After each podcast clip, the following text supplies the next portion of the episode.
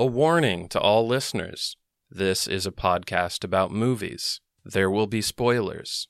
Obviously. If you don't want to know what happens in a movie whose title appears in the title of the podcast, you shouldn't listen. Obviously. Heed our advice.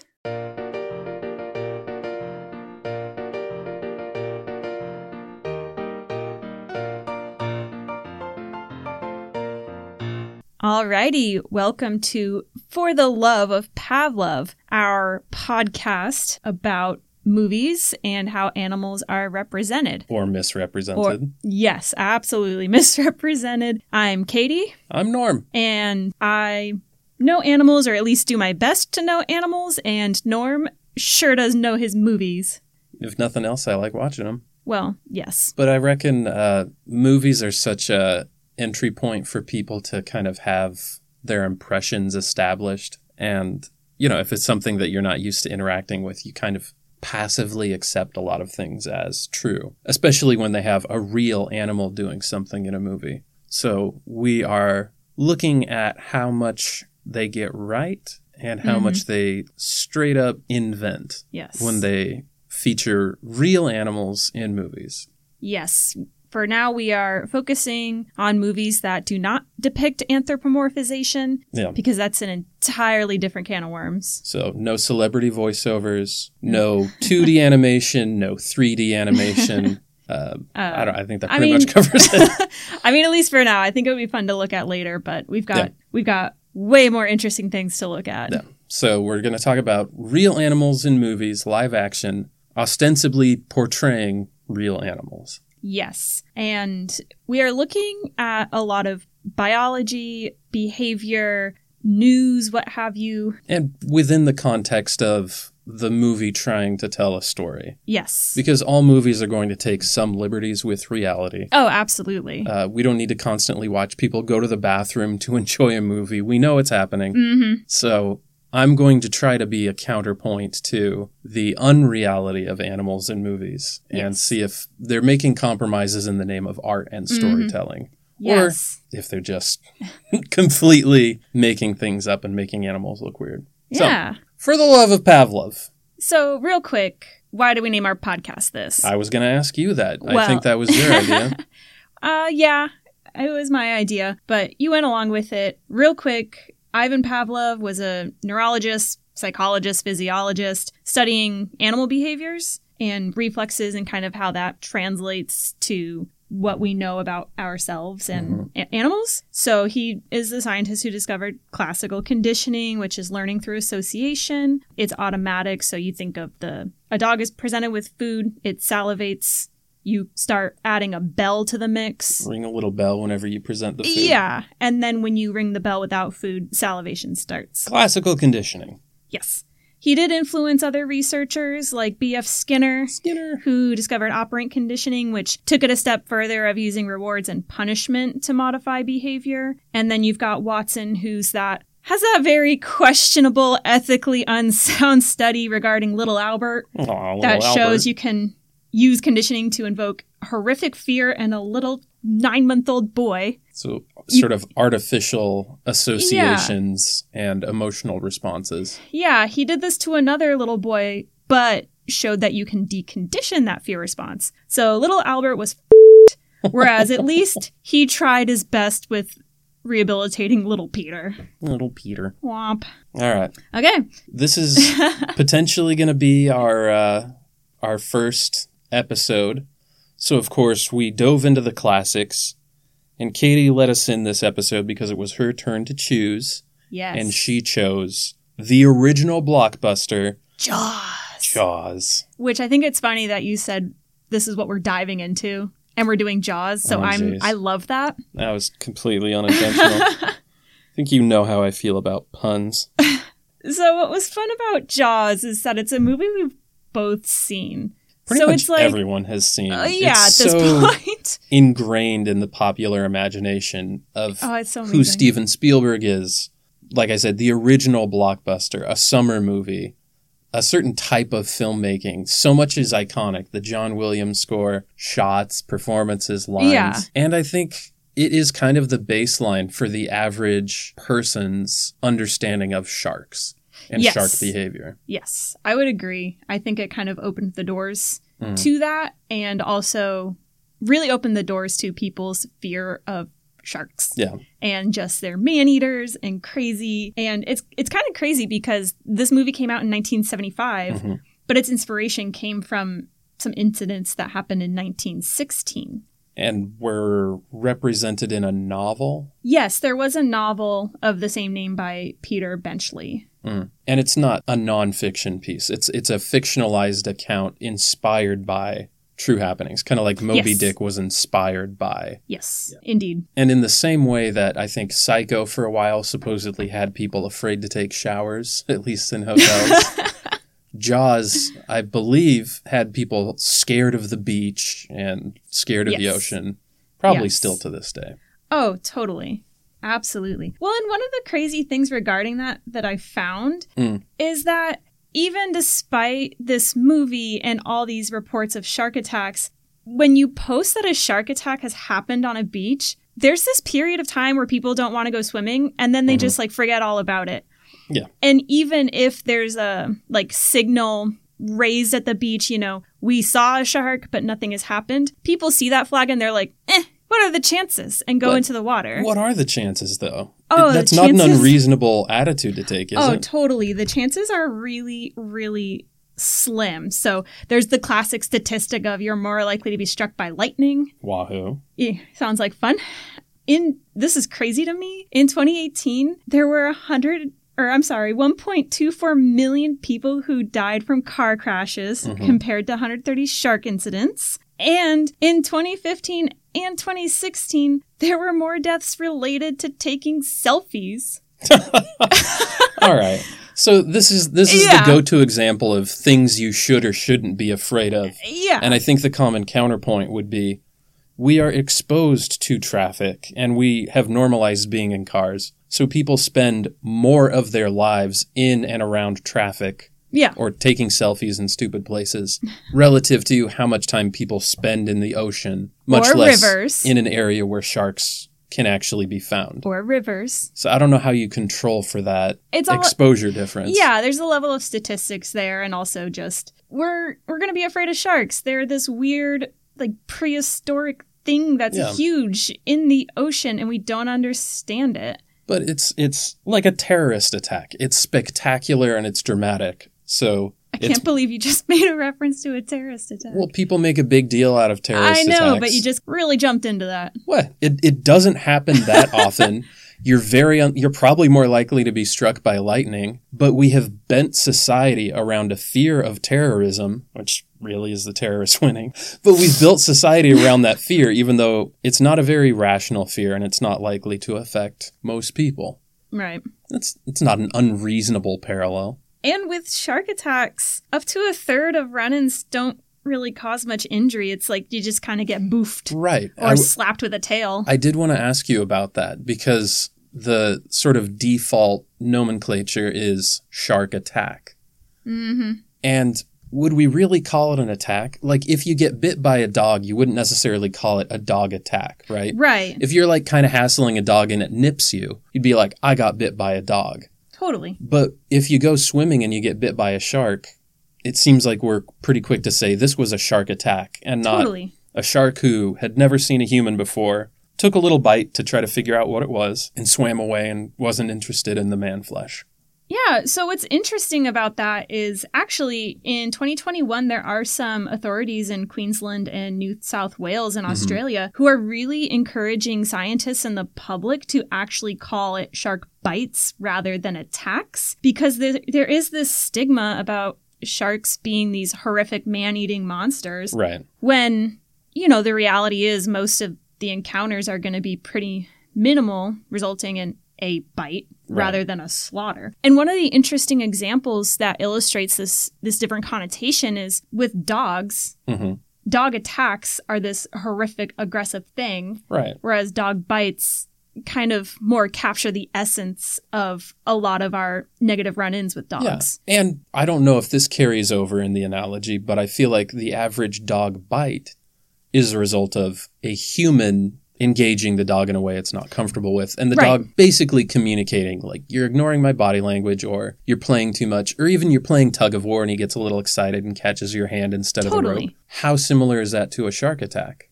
You do get both unprovoked and provoked shark attacks. How would one provoke a shark attack? A diver trying to touch him because it's cool. Well, what Um, about say a naked hippie swimming in the, near the coast Yeah. off a New England resort town? Is that Mm-hmm. pro- provocation? I would say no because she's swimming. She's not finding the shark and directly interacting with it. Mhm. So it's a lot more about direct versus indirect interaction So as you, far as what they define it in the shark world. to really anchor this to Jaws, though, you have that iconic opening scene, Mm-hmm. which is very like Friday the Thirteenth, right? You got a bunch yes. of a bunch of Oh, teens it's so good. with their hormones and their little bonfire, oh, Jesus. and they're they're drunk.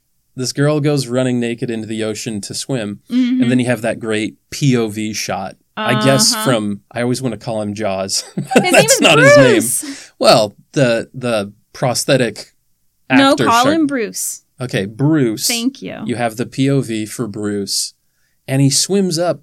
It looks like vertically Mhm. from from beneath this this Yeah. girl. Is that anything? Yeah, great whites tend to ambush. So they're going to Really? swim from below or like from behind. Now, obviously, they live in the ocean, so I was kind of curious.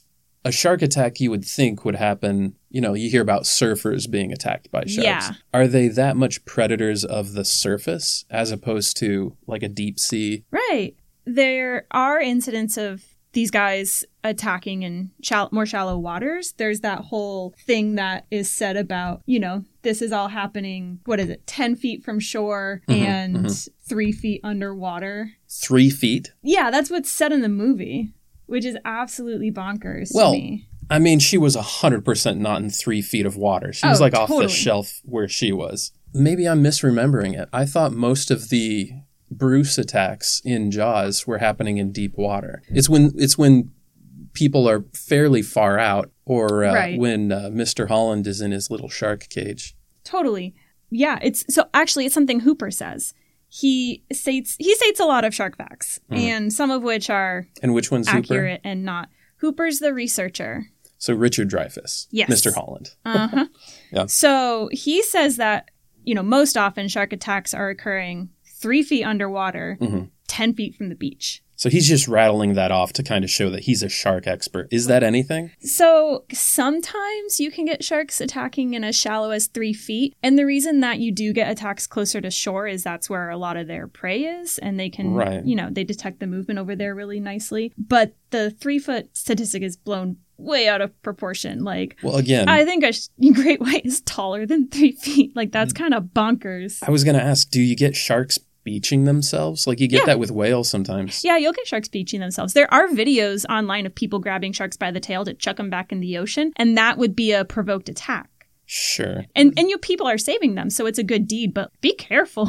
is this is this a shark being a bad predator and getting stuck or is this kind of like when a cat wanders away from home to find a place to die? I'm not entirely sure of the behavior behind it. My imagination is chasing a school of fish and just Mm. kind of getting into a bad spot, but I'm not entirely sure. But there are a number of shark attacks that happen pretty near shore, depths range depending on the shark and Yeah. what they're doing. And this Um, again seems like an exposure thing. Most Yes. people who are going to encounter sharks are going to be close to shore because they're at the beach. Totally. They're swimming, you know, within their range. Yep. So, yeah, of course most shark attacks would happen where people are going to meet them the most. Yes. So- Well, and one of the things that I looked up as far as like what are you likely to be doing that's going to attract a shark attack? Splashing around, I thought, is what the movie tells us. Yeah. So it does the movie mentions that humans splashing mimics fish movement and Mm-hmm.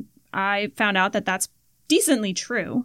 In a study in 2022 found that most bites occurred with swimmers and waders. Oh, wait, like wading into the water. Yeah, yeah, yeah, So that's about 43% of bites that they looked into. 35% were surfers or people doing board sports. What's the difference from a shark's point of view between a surfer and a swimmer? Mhm. Like you're floating on the board, but you're still splashing. Exactly. Like from Bruce's point of view, that woman in the beginning could have been on a surfboard. yeah. And the other thing with that is if you get some sharks hunting from below and Mhm. shooting up, surfers are more likely going to be in deeper water Sure. doing their thing. right. As Well, far as I know about surfing, forth, I don't yeah. know anything about surfing. Well, they're riding the wave, so they're they're going to go out and then they're going to come back. Yeah. So they paddle out, hop up. I reckon they probably get attacked more when they're paddling and making a big splash. right. Is a shark going to hunt someone on a big wave? There are pictures out there of like, well, actually, they might be photoshopped. I have no idea, Well, but yeah, there true. are photos of like a surfer, and in the wave behind it, there's this like menacing shark. I don't know if it's photoshopped or not. It's still just spooky to look at. smacks it's of very Photoshop. Jaws.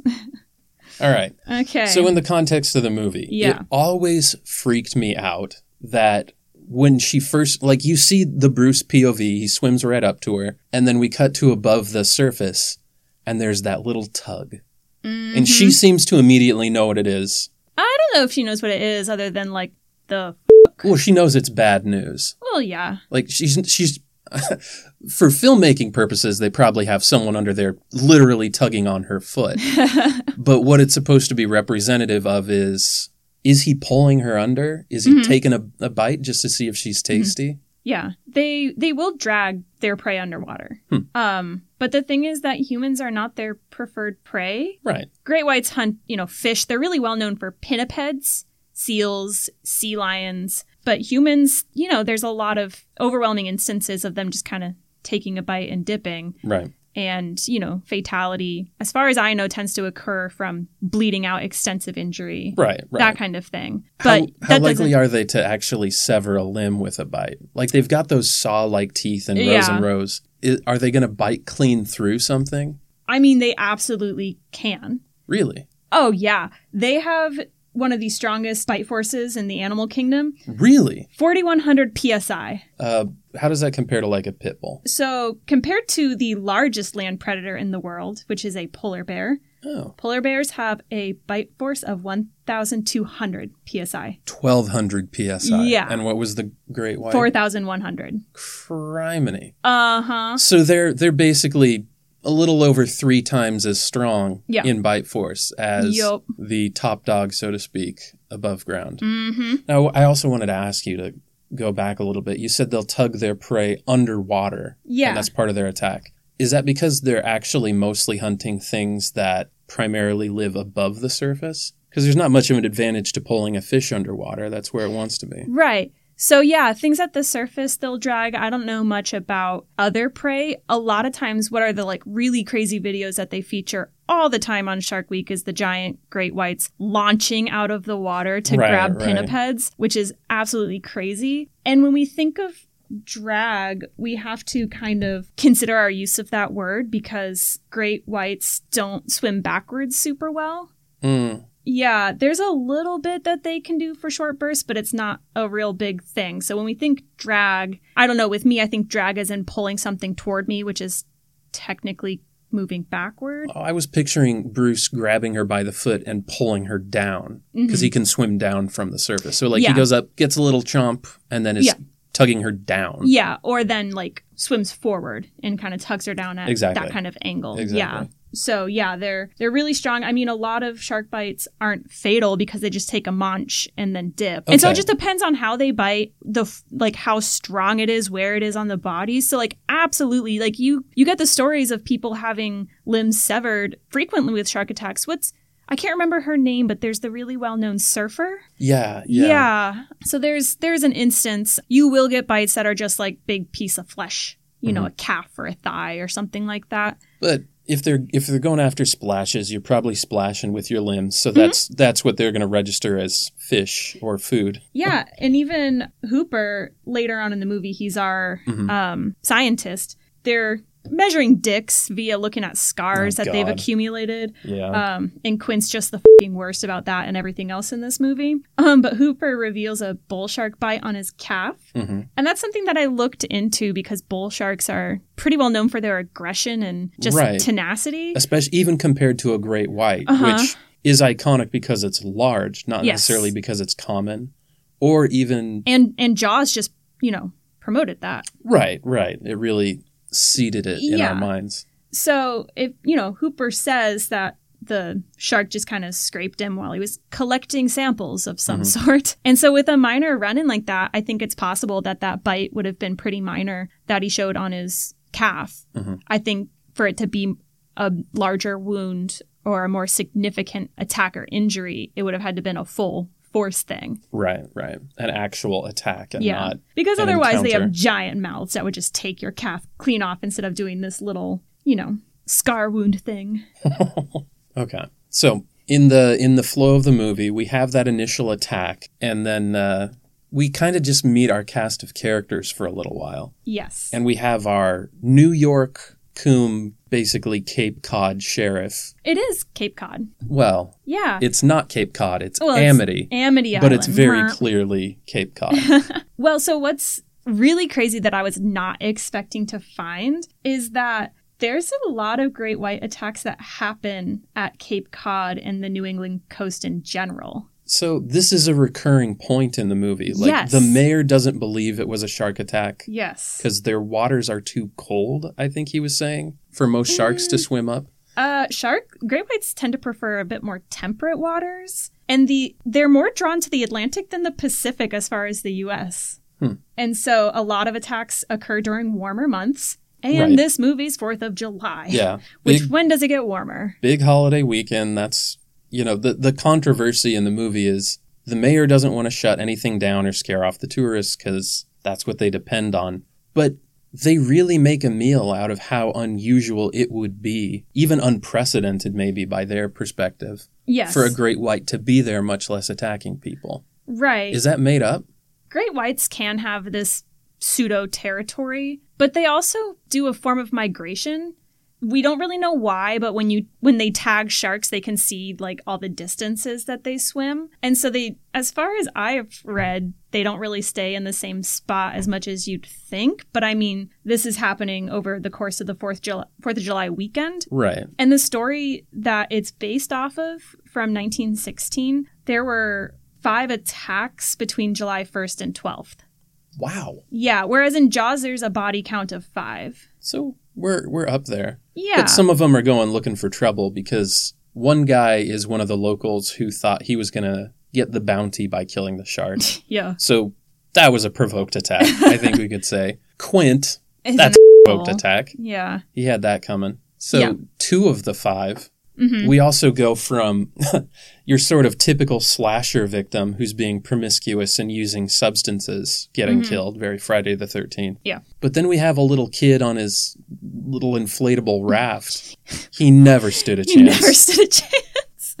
Well, so since 2012 in Cape Cod, there have only been five great white bites with one fatality. And yeah, it's it's kind of absurd that this many happened in this movie. Again, like not out of the realm of possibilities because of the incident in Jersey in uh, Yeah. 1916, but it's, you know, it's a horror movie. Of course, it's, you know, going to be a four day weekend and just boom, boom, boom. Well, because that's when the most people are there. I didn't Yes. realize that it was that close to reality. Yes, and so Cape Cod and as we know Cape Town, South Africa, really well known for the great white sharks there. They tend to have this like beautiful little trifecta that makes them statistically more likely to have shark attacks And what are the um, What are the three great features? whites. It's going to be the density of people, Right. the density of seals that the great whites are going to be feasting Hmm. Okay. on, Yeah. and great whites in general swimming close to shore, multiples of them. So we just look at statistics and see great whites are attracted to seals,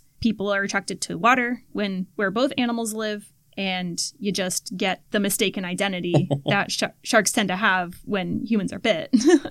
So this this brings up what I think is a very important question in terms of the narrative of the movie. hmm because they kind of go a ways to set up the mayor as like the antagonist Yes. because he's being unreasonable. He doesn't want to take safety precautions. yeah. But you opened this by talking about how quickly people are willing to forget actual shark attacks Yes. and go back into the water. Yes. So our our sheriff is saying we need to shut this down. We need to keep people out of the water and we have to go hunt this thing down.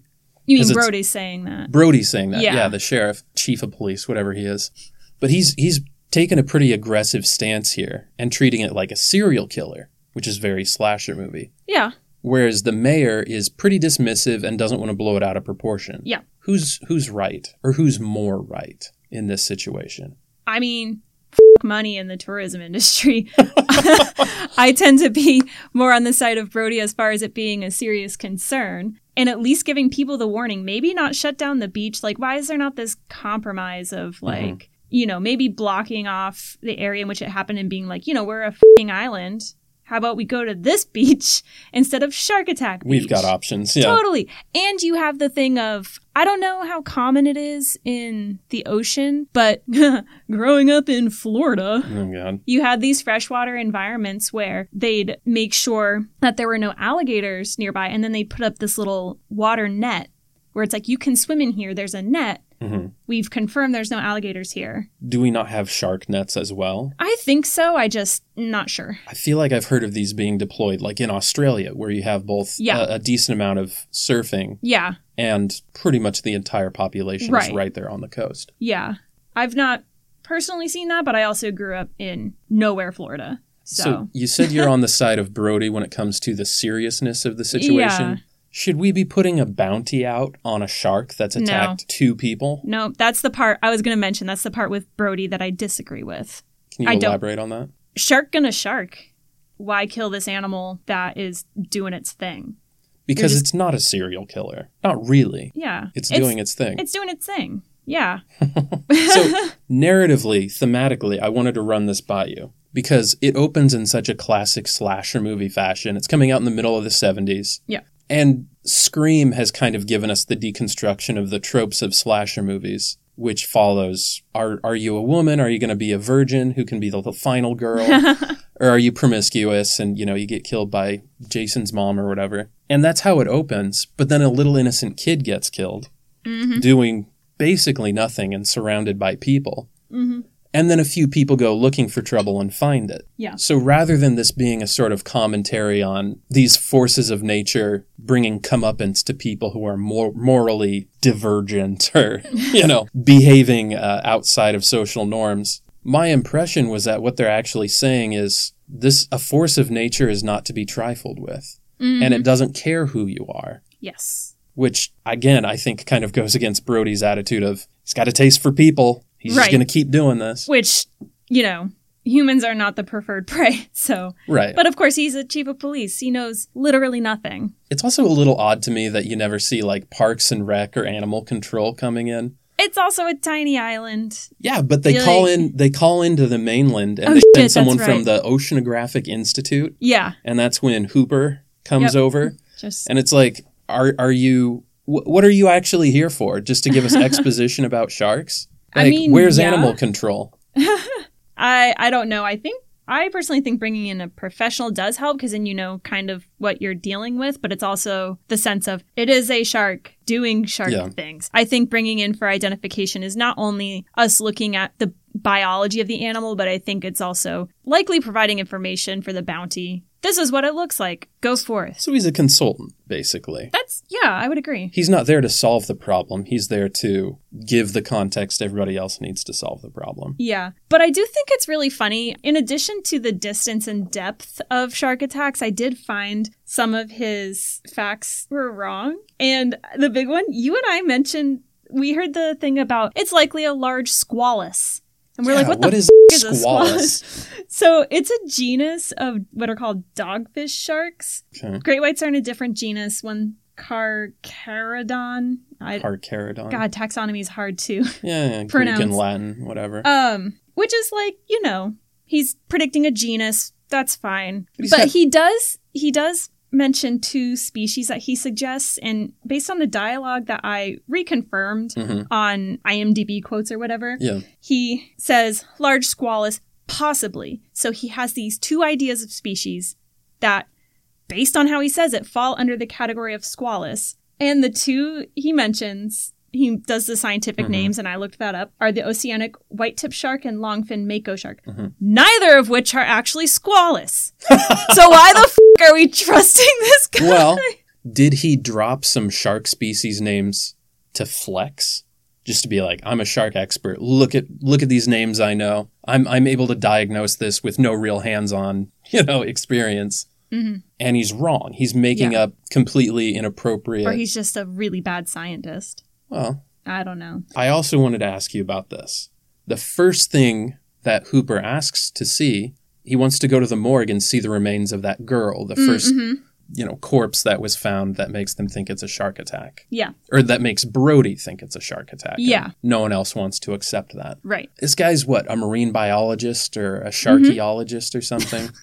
Is he really going to go into the morgue and look at what lacerations and CSI his way through it and say, no, this was a shark, this was a squalus, whatever? So there's a recent study in well, it feels recent, but f- I'm old now. in 2009, Mhm. that you know draws attention to how complicated it has been to determine the size and species of a shark based on bite. Right. I mean, you also think of bite evidence in forensics, right? Yeah. How do we know it was actually Hitler's remains? Oh, Jesus. So they did a study where, with multiple species of sharks, they measured the distance between each tooth as well as jaw circumference to kind of determine size. If there's a difference between tooth placement, that could help narrow down a species hmm and that kind of thing. So, overall, the jaw circumference can be a, a decent predictor of the length of the shark, like the overall size, but you also have to have a full bite for that. And he's looking at, if I remember right, which, you know, they don't show too much, Mhm. but enough for me to glean that we're looking at limb remains. Yeah. Like I think there's a foot in there somewhere, a little bit of a leg, maybe some shoulder or something. Yeah. That doesn't seem like enough of a cross section for you to really get the scope of a bite. Right. And there are some individual species Mhm. that you can, again, to some degree of reliability, determine the difference between, but it's not going to be perfect. Generally, they pair it with feeding behavior, where it's located, habitat preferences, what have you. But again, this study was done in 2009, and this movie's taking place in the Sure. 70s. Sure. So, you know, to what degree is he gonna have any kind of basis for that other than I think it's these species da da da da da. Which both of those squalus well, not squalus species he mentions are naturally found in that area, so at least you got that going in your favor, Hooper. Yeah. Well, he ought to know the sharks that he studies in his area since he's headquartered on, you know, the Mhm. Massachusetts mainland. Yeah. But I feel like this is more evidence that he he's trying to flex based on knowledge. Like he knows he's going to this little resort town, so he's like, "Ah, you rubes, you don't know anything about sharks. I'll tell you Right. what's up." Okay. So after they determine it is in fact a shark attack and Hooper does his whole thing, they put out the bounty on the shark. Yeah. And I think this was just put in there for comedy. But as you have all these Cape Cod hicks getting in their little paddle boats to go out and kill a shark, you see one guy wandering around with a few sticks of dynamite, thinking that he's going to go out there and ice the shark with a big kaboom. If we look past the questionable nature of someone on Cape Cod just having a fairly decent amount of nitroglycerin sticks. Is that anything? Would you would you hunt a shark with dynamite? So we are gonna rewind to Jersey nineteen sixteen. Because The short original, answer the to your question is yes. What? Yes. Okay. So, quick go at the Jersey Beach Yeah. incident. It culturally really increased our fear of sharks, which up until that point, we didn't think that they were truly man eaters. Like at the time, there were a number of people who were like not convinced it was a shark. They thought it was whatever other marine creature. Hmm. A So- monster. Yeah. So four deaths in two weeks, one bite that the guy survived. And it's crazy because of these bites, three of them happened in the same area, like back to back succession. So it's like this kid went into Matawan Creek to play with his friends, attacked. Someone on shore saw it, and he ran out trying to grab the kid, trying to retrieve his body. He gets attacked, and then 30 minutes later, about a half mile down the creek, this dude gets bit in the leg and survives. So it's kind of like, what the f? So when you say quick succession, you don't just mean same day. You mean Back to back to back. really. So they were all there, and Yeah. the shark was just taking chomps wherever you could get them. Yeah. And so, you, you know, you get blood in the water. He bites the first guy. You know, uh, I don't want this. Spits it out. Oh, there's blood. I feel something else splashing. Let me Mm-hmm. try that. At least that's my my belief of the psyche of the shark. Obviously, I don't fing know. Well, it's kind of like the meme of that girl But- who's who's trying like Yeah. kombucha or whatever, and she's you know real real dramatic back and forth on whether this is something she's enjoying. Um, so at this point, once multiple bites are happening, the locals do kind of go to the water in anger, and some of them bring fucking dynamite. Which I believe in the Yeah. World War One era. I mean, to Jersey. which to which degree it actually works, who knows? But this is like historically a thing. The other thing I found out is that of the like what is it, five attacks, there are two dogs. So one of the guys who's swimming in the ocean has his Chesapeake Bay Retriever with him, Aw. and he starts like shouting, and people don't, you know, don't know it's a shark attack, Mhm. and they think, oh, he's just shouting at his dog, and then all of a sudden, oh god, this is Right. bad. And then the little kid who dies in the creek was there with his friends and one of his friends' dog. Mm. So, you know, that little detail that is like the most depressing part of the movie when the dog dies, or we presume dies from Yeah. the shark. There were dogs swimming around in this incident. So they really did drop some some true Yeah. historical facts. Yeah. Now I want to ask you again about this Jersey Shore thing. Yeah. Or what is it, Jersey Beach? I, I, it's on the Jersey Shore. The the original 1916 attacks. yeah.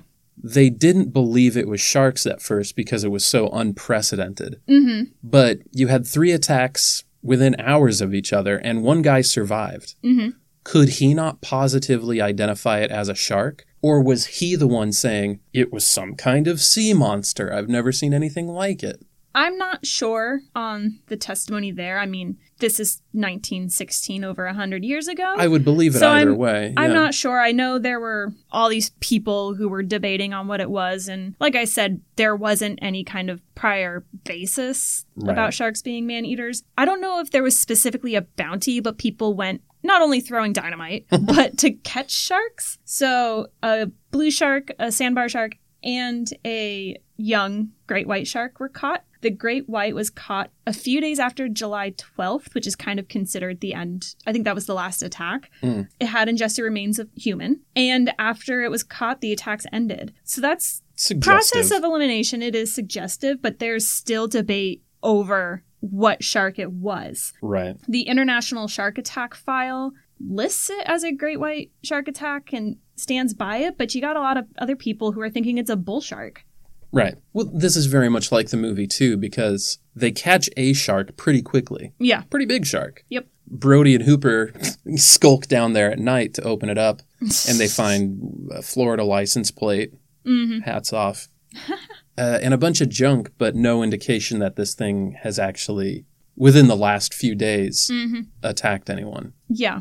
Yeah. And, you know, there are instances of opening sharks up to see what they've eaten for science or for things like this. So the reason they're able to do that, per the movie, is sharks have a very slow digestion process. Yes. So if you open them up, you can actually get a pretty clean look at what they've swallowed. They do have a slow metabolism, yes. And, you know, metabolism's a complicated thing and it sometimes relates to body temperature and all that kind of stuff. Sure. And I believe it was measuring body temperature that they determined this in sharks, but Mhm. I didn't really go down the weeds of in that because a lot of it is jargon that I just am not patient enough to study and understand. Yeah. But TLDR, they do have a slow metabolism. And one of the things I couldn't really find good data or explanation of is when you have a slow metabolism, how often do you need to eat? That was going to be my and question. so, yeah. And and so it's kind of bonkers to me how this would be. And it to a degree I think it backs up the whole humans aren't prey, they bite, spit out, swim away Mhm. in most instances. right. So it's just a matter of was the shark really hungry and was just kind of biting like crazy at people? Or was it this vengeful monster like the movie makes it out to be? Well, they, they do and they don't. They kind of waffle on that. but is is that not typical of predators though? Like I think of bears in particular. Mhm. Like you want to kind of gorge when you have the opportunity, hmm but most of the time they're not eating. They're Mhm. in between meals. Yeah. The other side of this, you you did mention territoriality before, Yeah.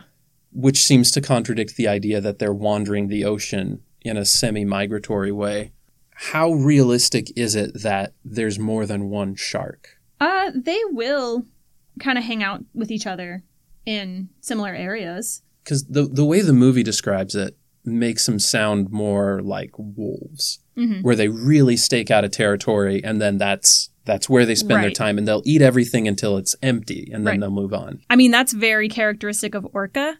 Really? Yeah. Or I mean, orcas are in these complex family systems, and they are, I believe, one of their nicknames is the wolves of the sea. That is fascinating. So they're presenting it like uh, the shark is the wolf of the sea, when in reality, the killer whale is what more aggressive, more coordinated in their group attacks. Yes. Oh, yeah, totally. Sharks are tend to just kind of congregate together and they frequently at least so a study tracked great whites near a pinniped colony for What's- about 2 weeks. What's pinnipeds?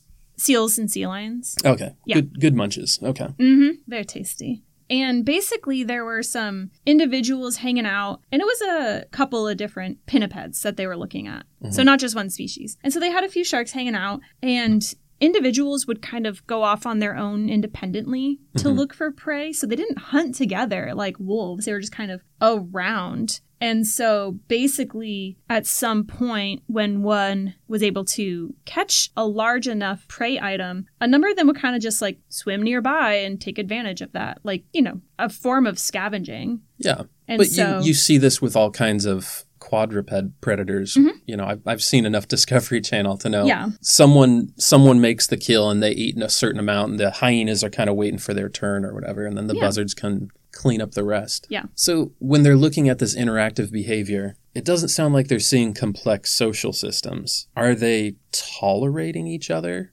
Like, will they nip at each other if they feel like shark number two has taken more than its share of the prey? Is there any of that? I'm not sure. It sounds like they can be some form of territorial and bite as a warning sign, but I'm not Mm. sure to what degree that's with other great whites, other species of shark. Mind you, it's really hard to study a lot of oceanic creatures. Right. So a lot It of it's be. tagging boat observations, you know, trying to put a camera underwater that's going to withstand how quickly the light dims underwater. Right. And great whites, you can't really keep them in captivity. Like it's, I mean, it's torturous to keep a lot of animals in captivity depending on species and how you do it. Yeah. But great whites just don't fing make it except for a short period of time. Well, to your point, they, they can be semi territorial, Mhm. but they have these weird migratory paths. Yeah. Is it the same path? Is it like whales or salmon where they're taking a route?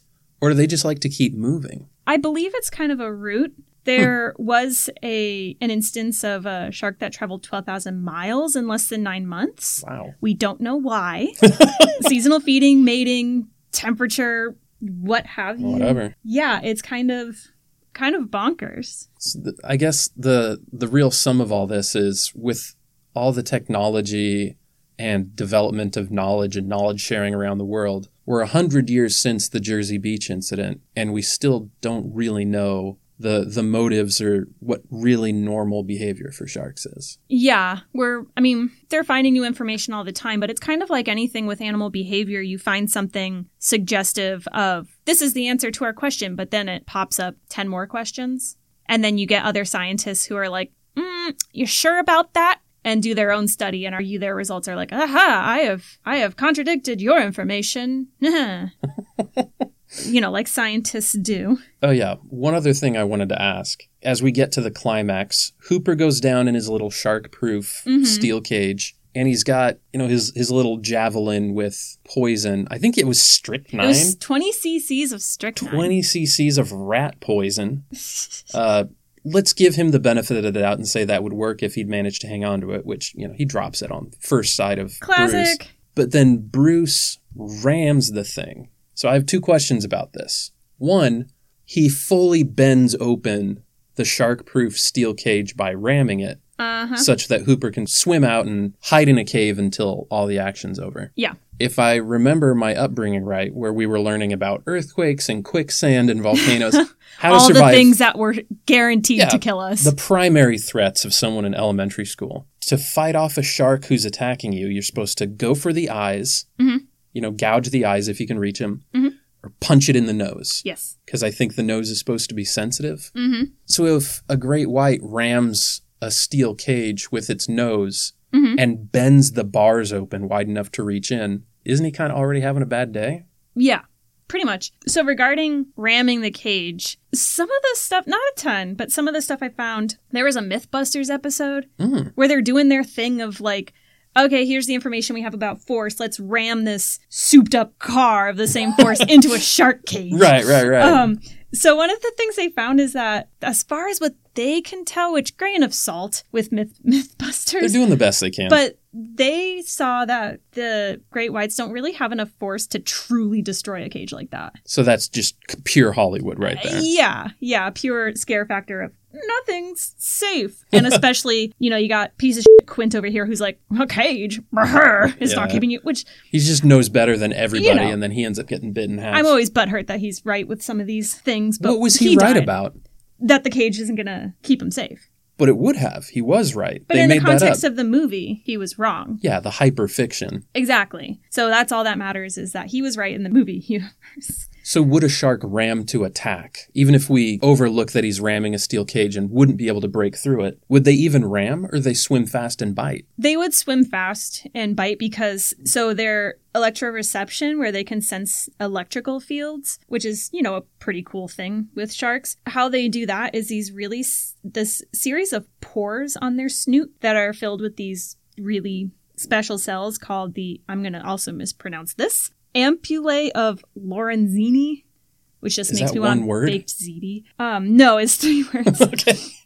Um, Am- ampullae of what? Ziti? Lorenzini. I just said it made me think of ziti. Yeah. Baked ziti sounds really good. We're real to have good. to go out for Italian tonight. Mm. And so those cells feel uh, electrical currents, like the power, the direction, that kind of thing. So basically, they can follow this weird quote unquote map of these electrical fields and magnetic fields that crisscross the Earth. So is that kind of like radar? Um, Only with radar- electrical fields instead of like Ra- sound? So radar is emitting a signal and having it bounce back. Right. So there, there's is detection.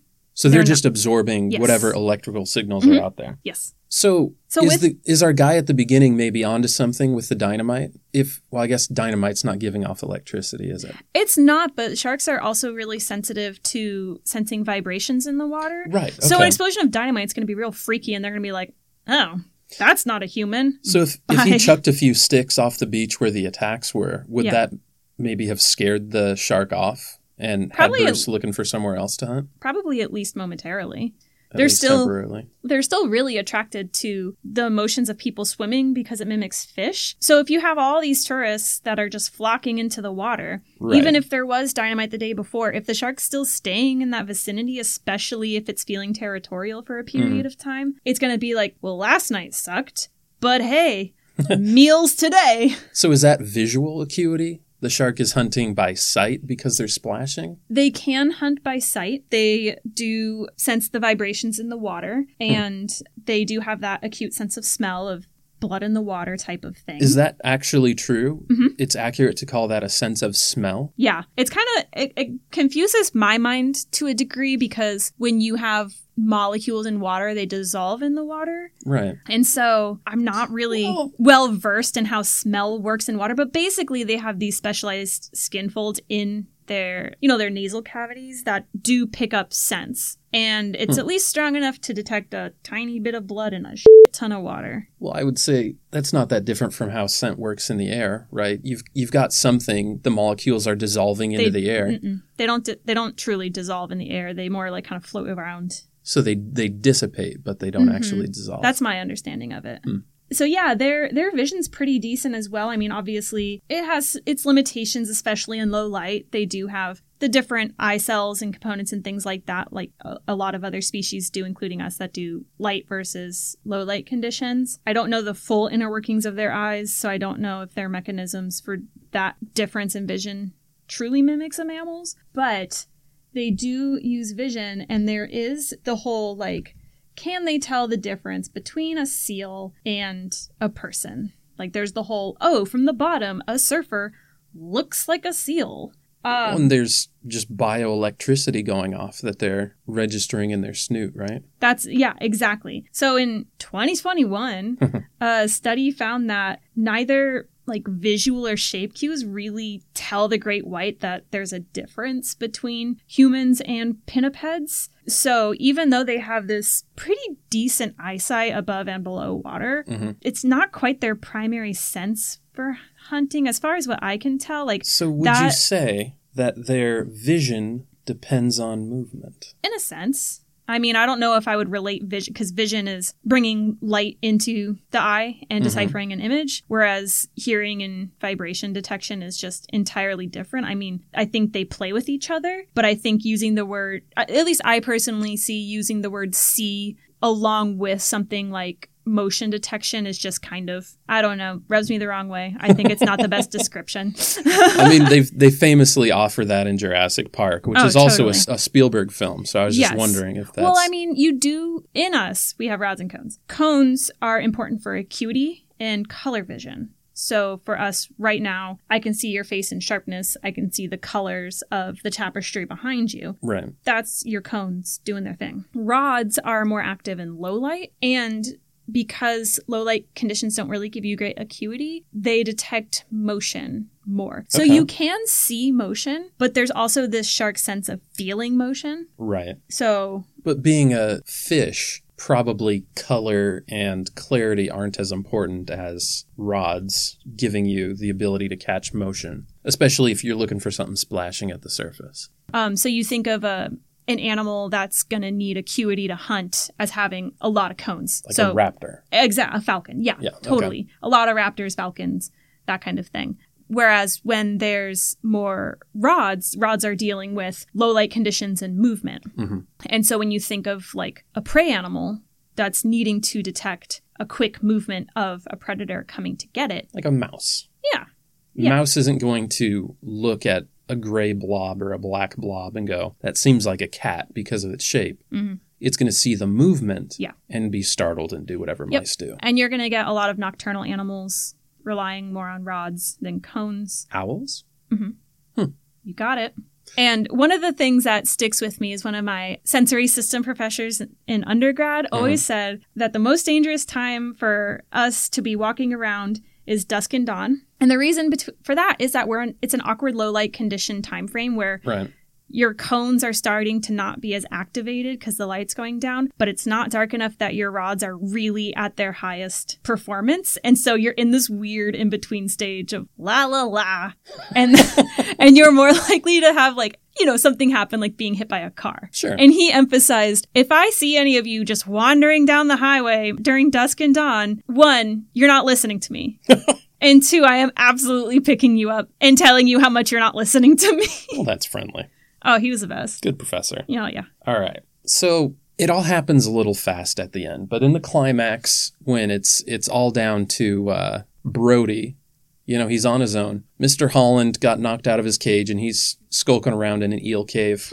Quint got bit in half, and the orca. Let's not forget their ship. Which is the major predator outside of people, but people suck and are predators to fing everything.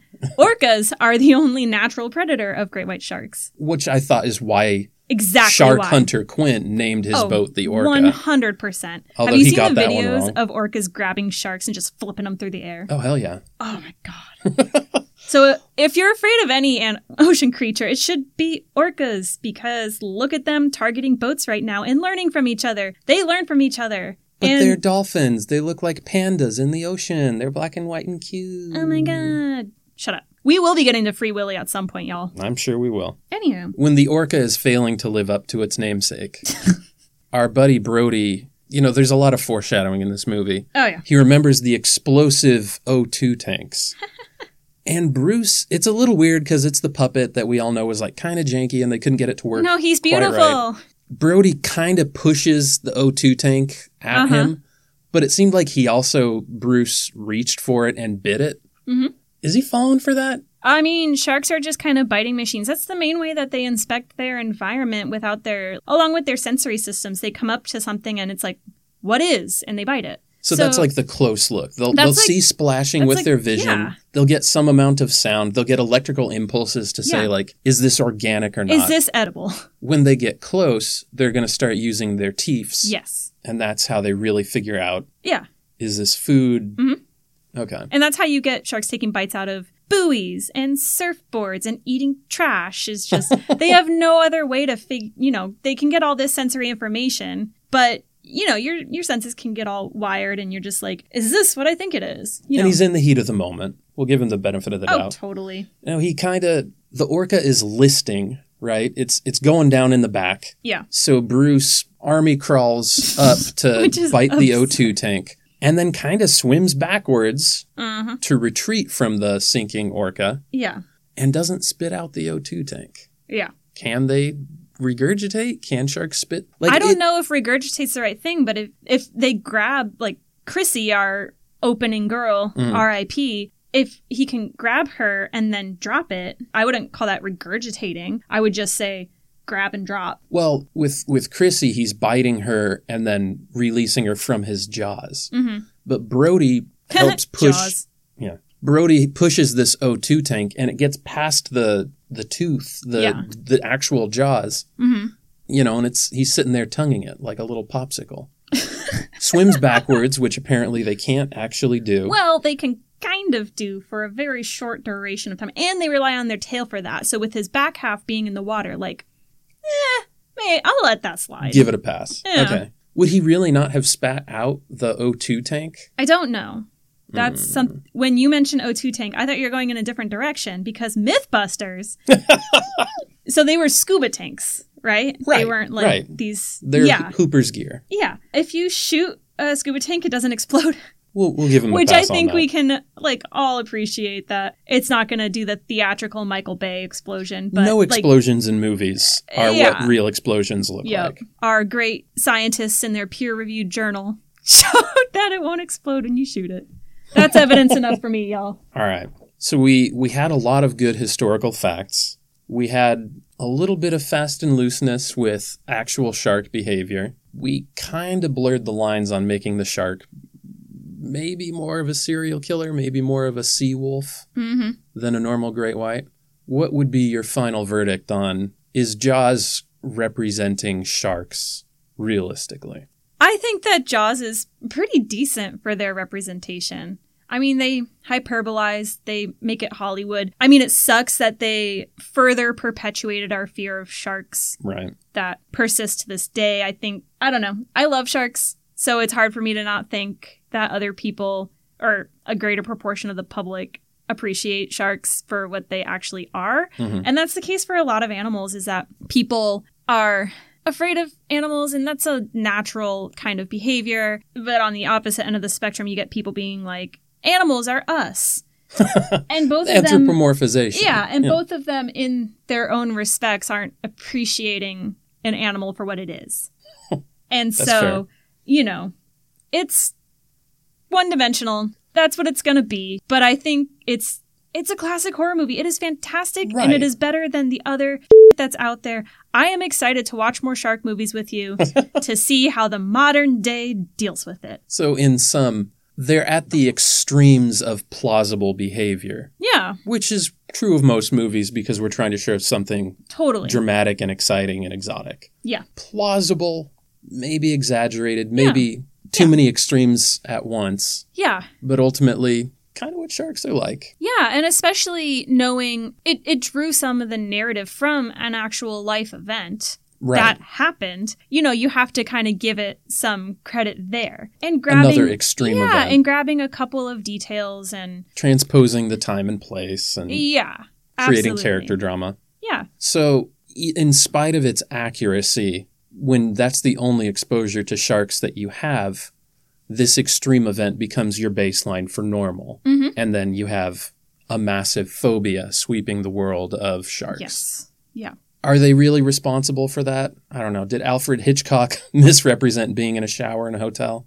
Is that really going to happen to you? Right. I mean, statistically, you're not going to really have a chance of being bit by a shark. So, how many Katie points do you give it? Katie points? Katie points. Uh, as far as like accuracy and it being a Everything. What do you? How do you rate the movie? can I uh All things considered. can I do it in like dog breeds? Dog breeds. Because I think doing a scale of one to ten is like I don't know. I have a hard time with litmus scales and just like it's kind of a five, but also a little I- bit of a seven. It's Katie points. It's whatever you want it to be. Katie Points puts it at a solid Labrador Retriever. Hmm. It's a classic. Sometimes it fucks up. I don't know. An aggressive lab is kind of like, ugh. Yeah. Why are you like this? You're not what you're supposed to be. You are a misrepresentation. Hmm. But very classic, easy to appreciate. Many people like it for whatever reason. And All it's a basis upon which a lot of other things are built. Oh, yeah. Not great things. I'm looking at you, Labradoodle, you fing hot mess. But it's kind of a baseline for a family pet. That's right. All so, right. yeah, Jaws. Classic Jaws. film, Labrador Retriever. yes.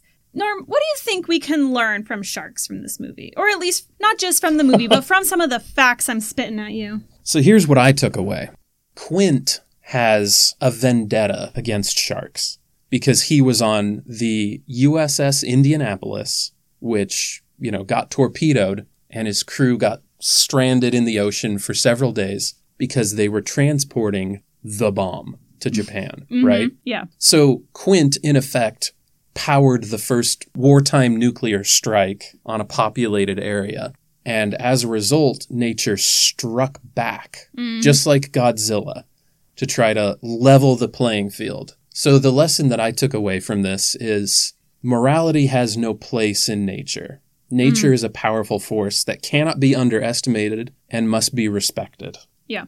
That's that's what I get from Jaws. Totally. I I would agree about respecting nature and letting letting things be what they are. And one more thing if I can plug in my little conservation tidbit, Let's do it. Here we go. shark fin soup. Shark fin soup. You know what I'm talking about? I know exactly what you're oh, talking Oh, about, but for those who aren't familiar, For those who aren't familiar, it's this what is it? This Asian is it an aphrodisiac or is it just like a taste thing?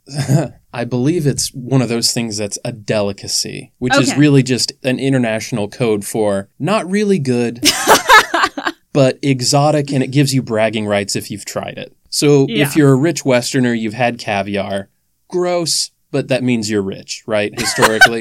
Foie gras. So, you know, rhino horns and stuff are being powdered and sold more as kind of like a, a supplement or Hmm. alternative medicine in China. gotcha. I reckon shark fin soup is soup. It is soup. And I think it's it's more kind of, you know, Quint and Hooper dick measuring stuff to say that you've had shark fin Oh, soup Jesus Christ. than anything else. Yeah. But then again, I've never had it. I'm no expert. Please don't have it. Please don't I support the industry. So basically, shar- the way you get the shark fin for soup is you catch a shark, you cut off its fins, and then you chuck it back in the water for it to die an agonizing death. Just kind of sink to the bottom of the ocean like Bruce did after he got his head Oh, yeah. It's- exploded by it's the oxygen. Awful. And it is decreasing shark populations. It's barbaric. It's just the absolute worst. These are beautiful creatures. Why don't we stop? Why don't we make soup out of normal things? the retributive action to take would be go find some rich person, amputate his arms and legs at the knee and elbows, and uh, make stew. Eat the rich. Eat the rich!